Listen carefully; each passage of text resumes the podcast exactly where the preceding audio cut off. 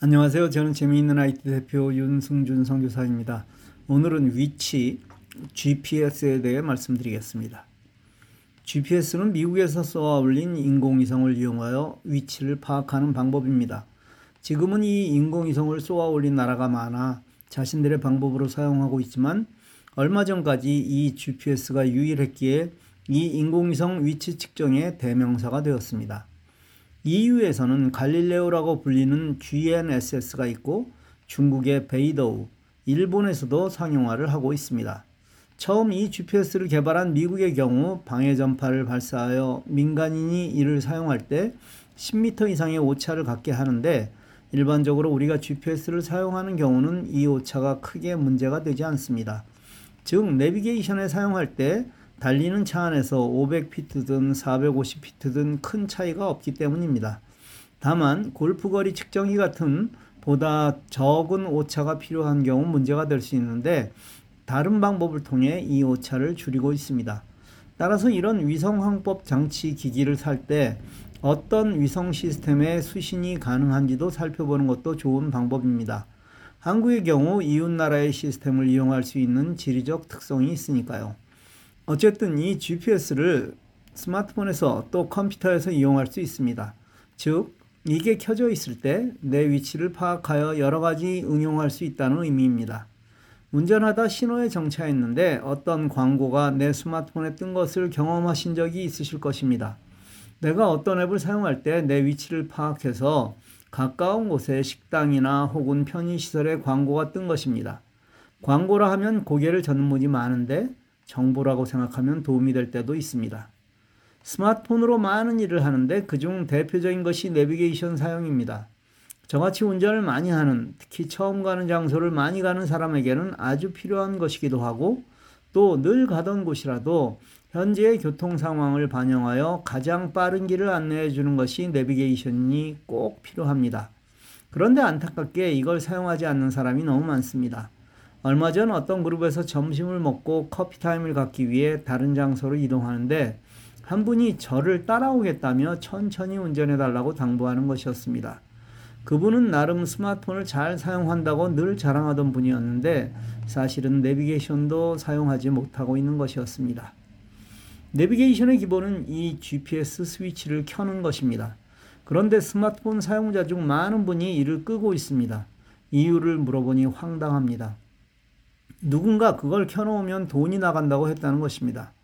이런 이야기를 들을 때마다 가장 무서운 것이 돈이라는 생각이 듭니다. 이런 분들에게는 아무리 이론적으로 설명해도 소용없습니다. 돈이 나갈 가능성이 0.001%만 있다고 해도 사용하지 않기 때문입니다. 내비게이션의 원리에 관해 설명합니다. 스마트폰은 내 위치를 알고 있습니다. 그래서 내가 내비게이션으로 목적지를 설정하면 그때 그곳까지의 길을 가는데 필요한 데이터를 가지고 옵니다. 그리고 그 후부터는 데이터를 사용하지 않고 계속 GPS와 연결하면서 내가 그곳으로 잘 가고 있는지 확인하며 안내합니다. 물론 최신 앱은 그곳까지 가는 특별한 문제를 확인하기도 합니다. 만일 문제가 생겼을 경우 그 위치에서 목적지까지 가장 빠른 길을 다시 탐색하여 안내합니다. 내비게이션을 틀고 운전할 때 갑자기 안내하는 루트를 바꾸는 경우 여기에 해당합니다. 그러나 그런 경우는 극히 드뭅니다. 또 설령 그렇다 하더라도 여기서 가져오는 데이터의 양은 아주 적습니다. 즉 사진 한 장도 안 되는 데이터를 가져다 사용하는 것입니다. 내비게이션 사용의 오해는 이 위치 GPS와 계속 접촉하는 것을 데이터를 사용하는 것이라 착각하는 데 있습니다. 절대 그런 것이 아니니 안심하시고 사용하시면 됩니다. 차량에 고정적으로 장착된 내비게이션의 경우 이런 실시간 데이터를 반영하지 않는 경우가 대부분입니다. 따라서 비싼 돈을 들여 차량에 내비게이션을 장착할 이유가 없습니다. 최신 자동차는 아이폰의 카플레이, 구글의 안드로이드 오토가 지원됩니다. 이것은 안드로이드 오토 혹은 카플레이라는 앱이 동작한다는 의미입니다. 이 앱은 데이터 케이블로 자동차와 스마트폰을 연결하여 내비게이션을 내 자동차의 라디오를 조작하는 디스플레이로 보여줍니다. 최신 자동차는 무선으로 연결합니다. 물론 무료이고 실시간 정보가 제공되는 최신 내비게이션을 사용할 수 있습니다. 대부분 2017년 이후의 차에는 이 기능이 있습니다. 도요다의 경우는 2022년형부터 되고 BMW는 아직 안 됩니다. 내가 여기에 해당하는 차를 타고 다니면서 이 기능을 사용하지 못한다면 정말 너무 억울한 것입니다. 그렇습니다. 스마트폰을 사용하며 몰라서 사용하지 못한 것은 너무 억울하고 손해를 보신 것입니다. 그래서 아는 것이 힘이고 돈입니다.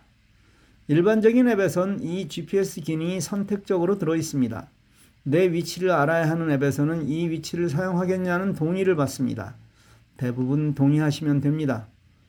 너무 부정적인 생각에 사로잡혀 내 데이터를 뺏기는 것으로 생각하는 분이 많은데 이런 염려가 좋은 것을 누리지 못하게 합니다. 저는 이런 염려로 가득 찬 분이 신용카드나 은행을 이용하는 것을 볼 때 의아스럽습니다. 사실 그게 더 위험이 많은데 말입니다. 누리십시오. 마음 놓고 누리고 만일 문제가 생기면 대부분 보상이 됩니다. 기술은 매일 발전합니다. 따라서 오늘도 누리고 내일도 최신 기술로 누려야 합니다. 여러분이 그걸 누리시도록 재미있는 IT는 늘 최선을 다할 것입니다. 감사합니다.